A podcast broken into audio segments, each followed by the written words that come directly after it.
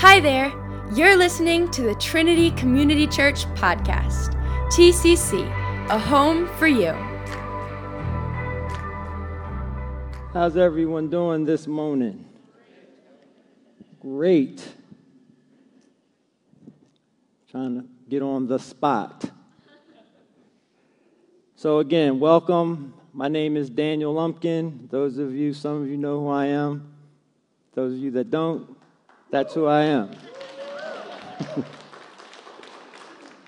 I'm an elder here, and today we take another step. Last week, Pastor T J talked about foundation. Today, again, we take another step, and we talk about fruit. What is it? How do I develop it? Where does it come from? All those good things. And we're going to spend quite a bit of time in John fifteen, one through sixteen, with a few supporting verses. And so I challenged the first service that every time we read John fifteen, sixteen, I'm challenging you to, to commit to memory that verse. And if you read it every time it comes up, that will help. Just a challenge. So, with that, let's go to John fifteen, chapter or chapter fifteen, verse sixteen, and it reads, "You did not choose me, but I chose you, and appointed you, that you should go and bear fruit, and that your fruit should remain, that whatever you ask the Father in my name, he may give you." Let's pray. Father, I thank you for this privilege and this opportunity to speak to your sons and daughters. And Father, I pray that they would have hearing ears and seeing eyes, that they would see and hear what you are saying specifically to them. Father, I pray that your word would go deep into the soil of their heart. And not only that, that word would bear fruit, but it would bear fruit, some thirty, some sixty, and some a hundred fold, fruit that would remain. Now, Father, I repose myself in you, all of you and none of me. Think through my mind, speak through my vocal cords, Lord God, that every gift that is needful would be in operation. Father, we give you all the glory, the honor, and the praise, that you alone would be glorified and your people would be edified. In Jesus' name we pray. And the church said? Amen. And the church said? Amen. Amen. I have to hydrate every so often. So, this is a very familiar passage to some. But we're going to see what God speaks to us today. And, and it, you know, God's kind of tugging at my heart a little bit, because Pastor T J said something during praise and worship uh, about addiction, right? Like, I've had that issue in my life. And I know how shaming it could be to be called out. And I know how fearful and vulnerable it makes an individual to have to come up in front of a bunch of people and admit that they may have this issue, right? But but let me say this, right? We family here, man. We are family. And secrets die in the light of exposure, right? And he, here's something else, right? Like, unless we know what's going on, we don't know how to pray. Some people think that they need to get cleaned up before they come to God. But let me say this also. Christ is the bath. He is the bath that cleans you up. Like, you don't have to, like, concern yourself with trying to get this right, trying to get that right, worrying about what people may think, how they feel about you. You know what I mean? Because check this out. Everybody got their own issue, for real. If truth be told, it may not be addiction, but some people just nasty, right? Some people are just the most angriest individuals that you could ever meet, right? Some people deal with rejection. Some people deal with abandonment, trauma, mental illness. All of these things are, they're not nothing to be ashamed of.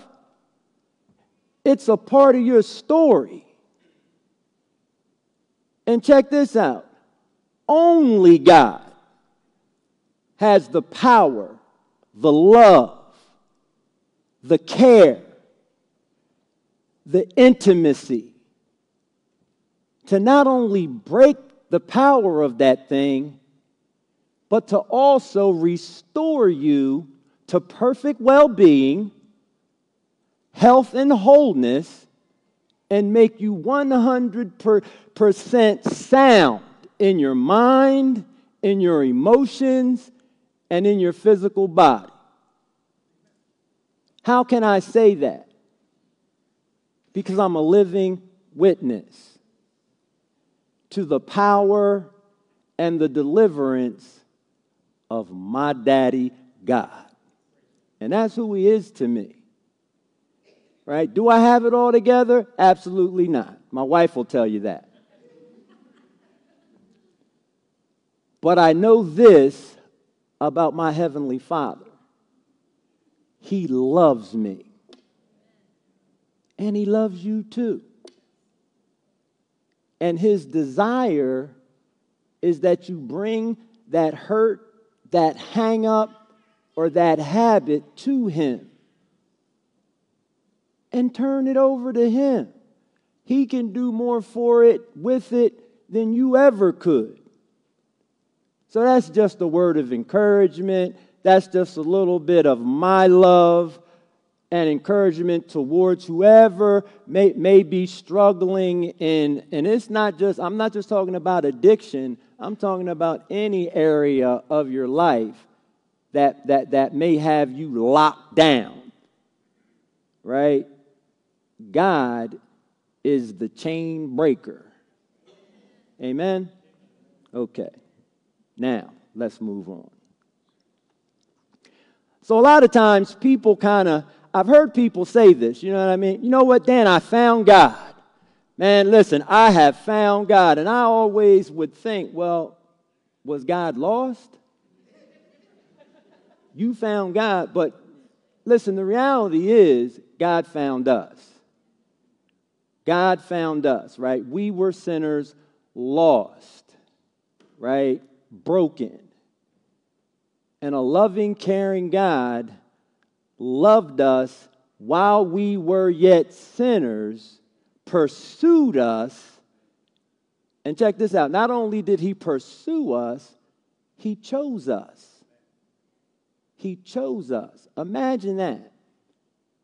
Whatever it is you might be struggling with today, a loving, caring Father is pursuing you to wrap his big old loving, powerful arms around you today. Amen?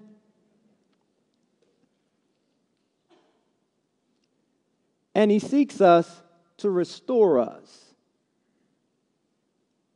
And he chose us, but why? Why would God, think about this, because we all like, listen, I don't know you personally in an intimate way to know your idiosyncrasies, but God does. God knows your failures. He knows your hurts. He knows your hang-ups, and he knows them more intimately and perfectly than you do. but he still chooses you. That's powerful. Think about that for a minute. Romans seven, four, six says this.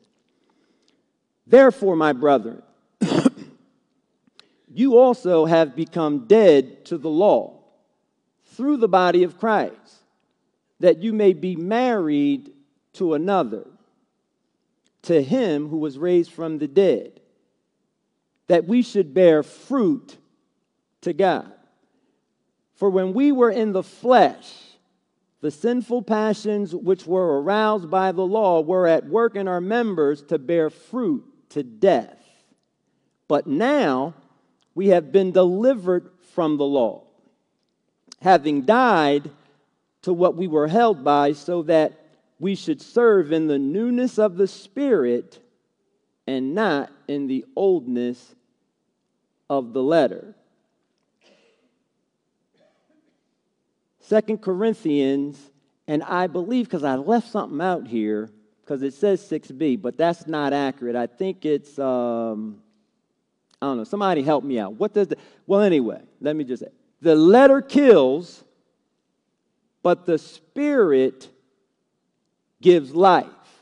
So, Jesus chose you and me, listen at this now, so that we could experience life, experience life, and be made free from death, so that we could bear fruit unto God. That is one purpose for why Jesus chose you and I. The word fruit comes from the Greek word karpos. I don't know if I'm pronouncing that right, but I think it is. Karpos, thank you. Fruit is the visible expression of power working inwardly and invisibly. And it's the character of the fruit that would be the evidence of the character of the power producing it. Or, simply put, those that are brought into living union with Christ. Matthew seven sixteen says that you will know them by their fruit. You will know them by their fruit. So I wonder, I wonder, what type of fruit are you known by? At your work, in your community, with your spouse, with your significant other? Something to think about. So let's look at the passage again. Now, I said we're going to be looking at John fifteen, sixteen for a little bit, so it would be very easy to commit this to memory. You did not choose me, but I chose you and appointed you that you should go and bear fruit, and that your fruit should remain, that whatever you ask the Father in my name, he may give you. Now, we take another step further and we see that we were also appointed or ordained by God to be assigned a place, literally. The word literally means also to be set beforehand, appointed or determined, or pre-appointed for a set time. See, in the mind of God, even before you were formed in your mother's womb, God had a plan for your life. And at the set time, he found you. He chose you. And he wants to do some more stuff in your life. Amen? So now we see that we've been chosen and appointed by God to bear fruit, but there's more. Let's move on. John fifteen, sixteen, again, I'm telling you, you should be able to commit this to memory. You did not choose me, but I chose you and appointed you that you should go and bear fruit, and that your fruit should remain, that whatever you ask the Father in my name, he may give you. Now let's go to Matthew twenty-eight, eighteen through twenty. And Jesus came and spoke to them, saying, all authority has been given to me in heaven and on earth. Go therefore and make disciples of all nations, baptizing them in the name of the Father and of the Son and of the Holy Spirit. Verse twenty, teaching them to observe all things that I have commanded you. And lo, I am with you always, even to the end of the age. See, God had a plan, and that plan included you and me, because Jesus was preparing to go back to the Father. He was finishing the work that he was sent to do. That in order for the gospel to go across the world and impact more people with God's love, his power, and his presence. Sounds like something Trinity's called to do, right? God's called us to go into all the world. So now we see that we've been chosen by God, we've been appointed by God to bear fruit, to go out into all the world. Amen? But how do we produce the fruit? Well, I'm glad you asked. For that, let's go to John fifteen, verse one. Now, let me set the setting here. John chapters fourteen, thirteen through sixteen are known as the upper room discourse, right? Jesus is preparing his disciples for his departure, but he's giving them some last-minute instructions, insights, kind of some tips. He's, he's washing the disciples' feet. He's telling them about, you'll do greater works than me. He's, he's giving them information about the Father and what the Father will mean to them. He, he's telling them about the Holy Spirit will come. I will send him back to you. He, he's kind of giving them last-minute instructions because he knows he's getting ready to leave them. And so he begins, like they had just finished the, um, the Last Supper. You know, and so the Last Supper is over. They had gotten up, and now they're walking through Jerusalem, and Jesus comes to a vineyard, and he begins to rub his hands across the trellis of the vines. And listen at what he says. I am the true vine, and my Father is the vine dresser. Every branch in me that does not bear fruit, he takes away. And every branch that bears fruit, he prunes, that it would bear more fruit. You are already clean because of the word which I have spoken to you. Now here Jesus is clearly using this illustration as the source of life, not only for the disciples, but for us too, and how life is cultivated. And that life, ladies and gentlemen, is known as the vine life. It is the life of Jesus Christ himself. But notice what he says about the branches, though. But if the branch connected to the vine doesn't bear fruit, he, he takes it away. What is that about? Well, it's not what we think. That word takes away in the Greek is the word airo. It means to raise up or to lift up. And he also talks about the branches that bear fruit, pruning those branches. That word means kathairo, that's the Greek name, and it means to cleanse or eliminating what is fruitless by pruning. You see, the work of ensuring that the branches bear fruit is the work of the Father working in tandem with the Son and the Holy Spirit, because it's the Spirit that gives life. The flesh profits nothing. Let me explain. Before you came to Christ, right, you didn't know about the vine life. So you begin your life in Christ trying to achieve through your own effort. And you find out it's a little frustrating because it won't work. It won't work and last. It might work for a while. But the life that is sustaining and that bears the fruit that God requires comes from Him. It comes from Christ, who is the source of life. John six sixty-three says this: it is the Spirit who gives life.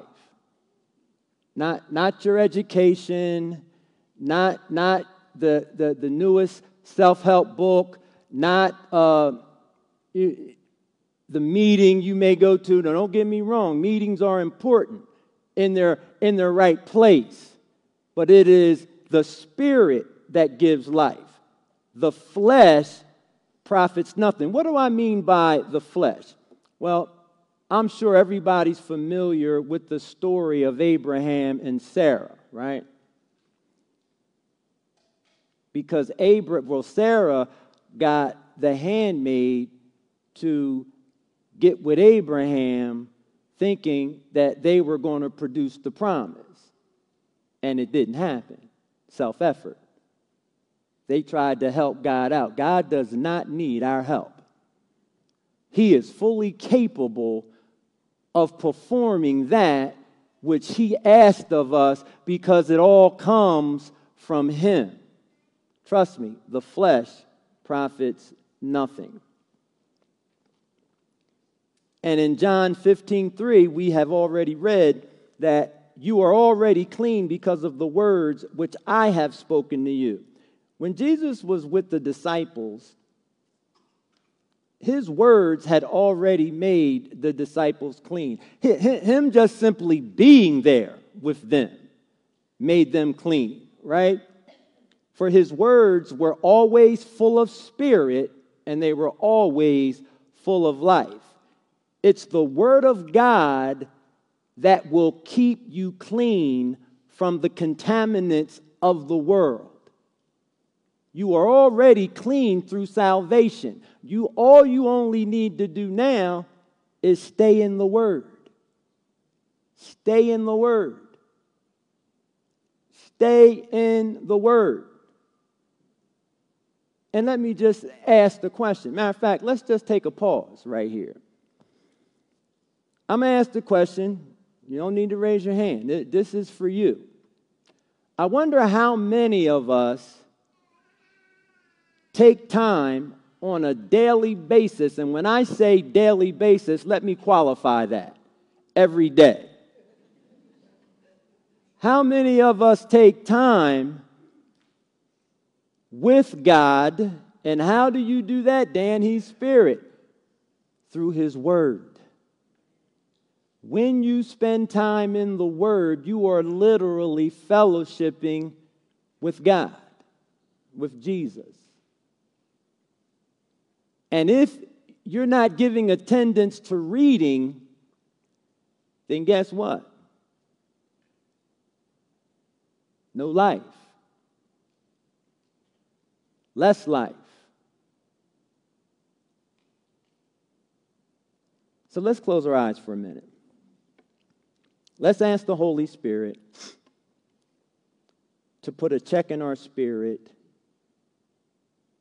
if we are one of those people who need to give more attendance to reading the Word, and then ask the Holy Spirit to give you the plan to make time, to make time. God is worth making time for.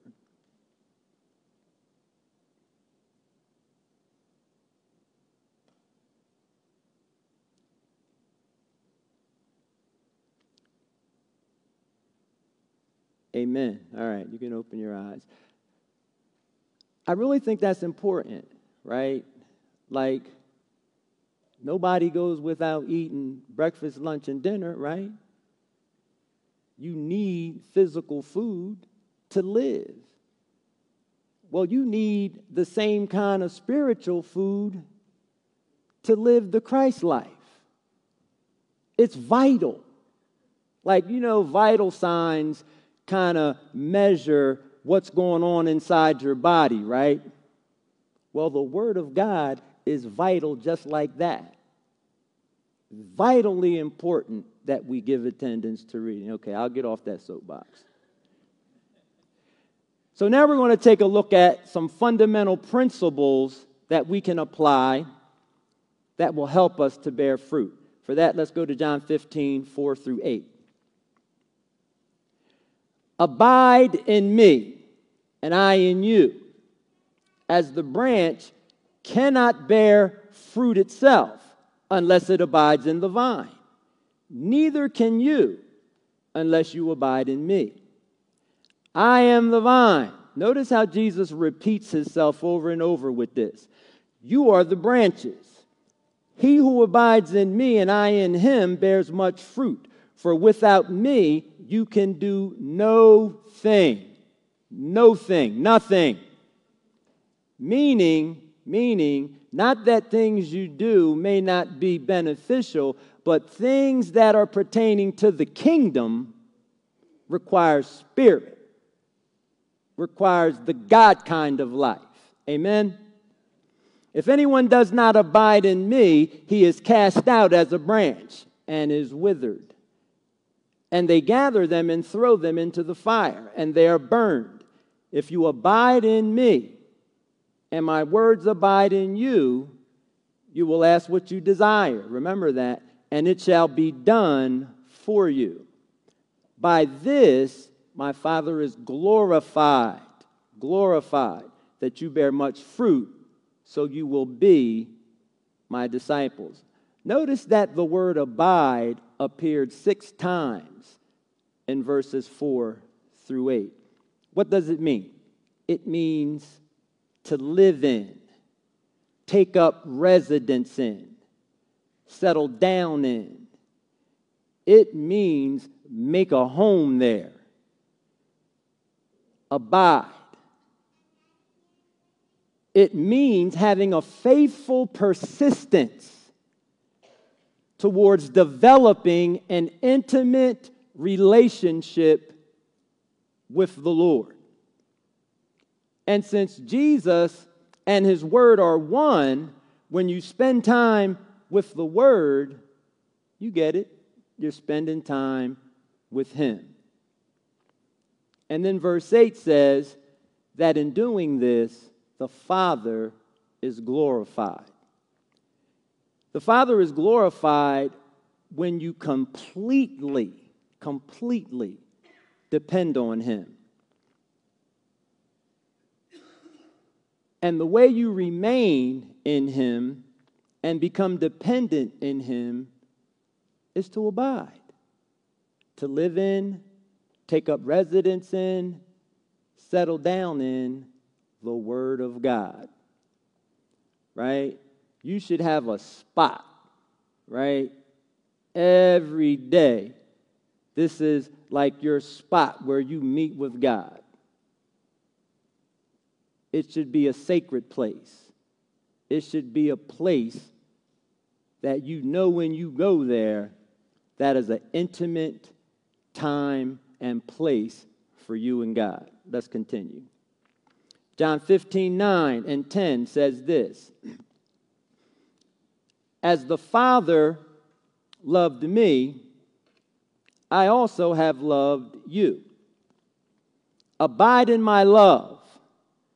If you keep my commandments, you will abide in my love, just as I have kept my Father's commandments and abide in his love. Jesus is now showing us and the disciples how all this comes together. And it's through trusting in the love of the Father. Amen? trusting in his love will also lead to obedience. But Jesus takes it even further than love and obedience and connects joy to love and explains to them through his own example what that looks like. Verse eleven and thirteen of chapter fifteen. These things I have spoken to you, that my joy may remain in you, and that your joy may be full. This is my commandment, that you love one another as I have loved you. Now, of course, Jesus is talking to the disciples, but he's talking to us too. Greater love has no one than this, than to lay down his life for his friends. So we see there is fullness of joy when we abide and keep his commandment to love and obey. Fullness of joy and obedience will also lead to self-sacrifice, self-sacrifice, because there is no greater love than for someone to sacrifice himself for his friends. Like, do, do you sacrifice yourself for the person you say you care about? Or is it always about you? Is it always you needing to get what you want as opposed to sacrificing to give? Oh yeah, it's a discipline because we're wired to be selfish. Our humanness, you know, is selfish. But God challenges us through living the vine life to be selfless. Amen? Remember, Jesus is our example. So whenever you find yourself, you know, swaying, falling off, falling short, go back to Matthew, Mark, Luke, and John and look at Jesus. He is our example. So now Jesus is about to describe how to build community in verses fourteen and fifteen. If you are my friends, says, you are my friends if you do what I command you. No longer do I call you servants, for a servant does not know what his master is doing. But I have called you friends, for all things that I heard from the Father I have made known to you. Now we know that that word servant means slave. So Jesus is literally explaining to the disciples that he's been totally transparent with them throughout his three and a half years with them, sharing with them intimate things that he has heard from the Father. And as a result of that, they're no longer slaves. They're, they're no longer servants. They are now his intimate friends. They are his intimate friends. And that, that connotation, it kind of means personal affection, right? Personal affection or experience-based love. Meaning they did life together intimately, being transparent, loving one another. So what is it that Jesus is trying to get across to them? To love in community. To simply love in community. Think about it. Jesus chose them, and he chose us too. And he's challenging us, just like he did with them, to do life together. To do life together. He made them his friends by being open and transparent, which is what he calls us to do, to be open and transparent, not only with God, not only vertically, but horizontally too. Now let's go back to our original text. You should have it memorized by now. John fifteen sixteen. You did not choose me, but I chose you. Just let that resonate for a minute. You did not choose me, Jesus said. I have chose you and appointed you that you should go and bear fruit and that your fruit should remain, that whatever you ask the Father in my name, he may give you. Isn't it interesting how Jesus said that your fruit should remain? Well, the word remain is the same Greek word for abide, to live in, take up residence, and to settle down in. What Jesus was saying, I have chosen you, I have appointed you, that when you abide in my love, your fruit will take up residence, settle down in. It'll live in you to such a degree that you'll begin to experience unceasing fruitfulness. Anybody want some unceasing fruitfulness? Nobody? Okay. And when you bear fruit as a believer, it will show also through your conduct and your character. It will speak. Your conduct and your character will speak. Because remember, fruit is attractive. It's refreshing. So think about your conduct, your character on your job. Is your fruit attractive or is it rotten? Are people drawn to you or do you repel people? How about in your marriage? Is your fruit attractive to your spouse?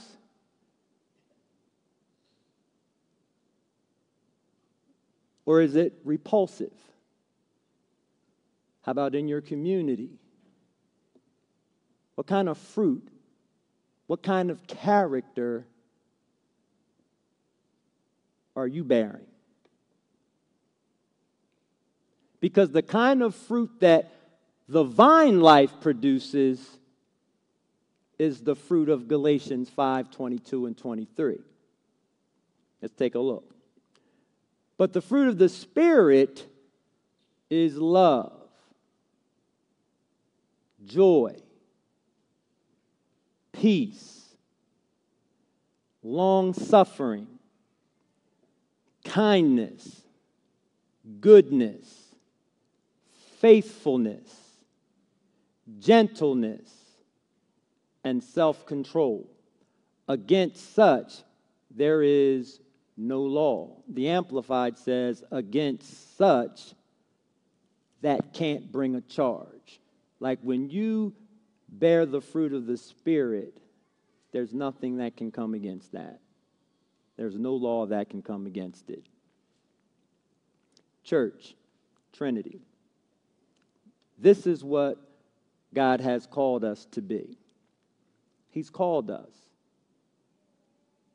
to bear fruit, to not just with our community, but with one another, to love one another, to live in community with one another, to be transparent with one another, to bear fruit unto God, so that we would be able to win more to God and to the kingdom. Amen? So I have one more thing I want to say about John fifteen sixteen. You mean there's more, Dan? I thought, man, you done exhausted that verse. Not yet. There's more. That's the point. That's exactly the point. John fifteen, sixteen, you did not choose me, but I have chose you and appointed you that you should go and bear fruit, and that your fruit should remain, that whatever you ask the Father, whatever you ask the Father in my name, he may give you. The last thing that I think is vitally important about this chapter or this verse is prayer. Is prayer. Let me explain. While Jesus was with the disciples, they didn't need or want for anything. He supplied their every need.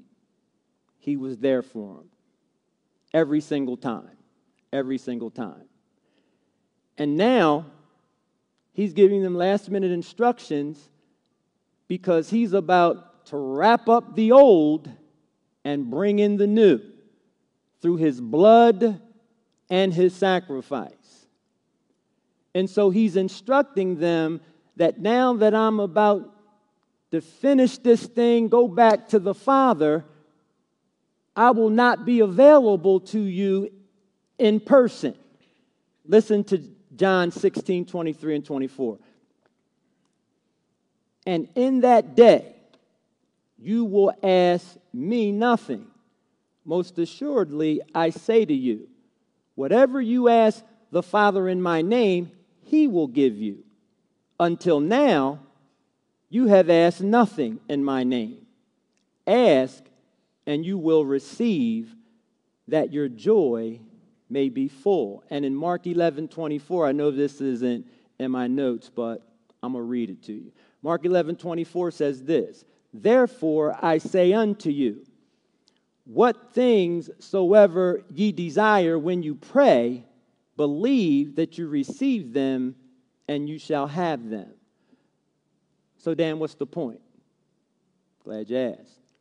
So, Jesus is going back to be with the Father, but he's instructing the disciples on how to get their needs met. And he's telling them the way you get your needs met is whatever you desire.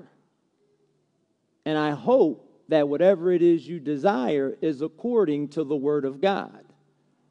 Because if it's according to the Word of God, whenever you pray, believe.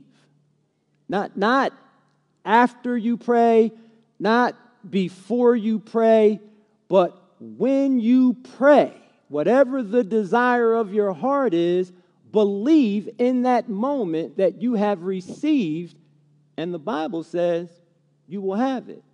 Let me demonstrate. Father, I thank you that your word declares that by the broken body of Jesus, I've been healed and made whole from the crown of my head to the soles of my feet. Father, your word also declares that you will provide all of my need according to your riches and glory. So, Father, I thank you that I have received what I have said when I prayed. Now, Father, I thank you for the manifestation. And now I just wait on it. And in the meantime, I just keep offering up thanksgiving. Father, I thank you that when I prayed two weeks ago, I gave you back your word. I believed then when I prayed, and I'm still thanking you for the manifestation of it today, Father. I thank you that I believe that I have received that what I've asked you for. That's how we receive from the Father. We also can use the name of Jesus. His name is authority. His name is... is the name above every name. Let me demonstrate. In the name of Jesus, like Peter said to the beggar, right? In the name of Jesus, I command you to rise. Jesus, his name is authority. He's given us his name. That we would take authority over the enemy, because it's not... when you pray in Jesus' name, you're not asking God for anything. You're commanding the devil to get his nasty, dirty hands off of you, your family, your stuff, and give it back. In Jesus' name. Amen. Thanks for listening to the Trinity Community Church podcast. We hope this met you exactly where you are. To learn more about us, head to our website at t c c d e dot com or follow us on social media at Trinity Community Church. T C C, a home for you.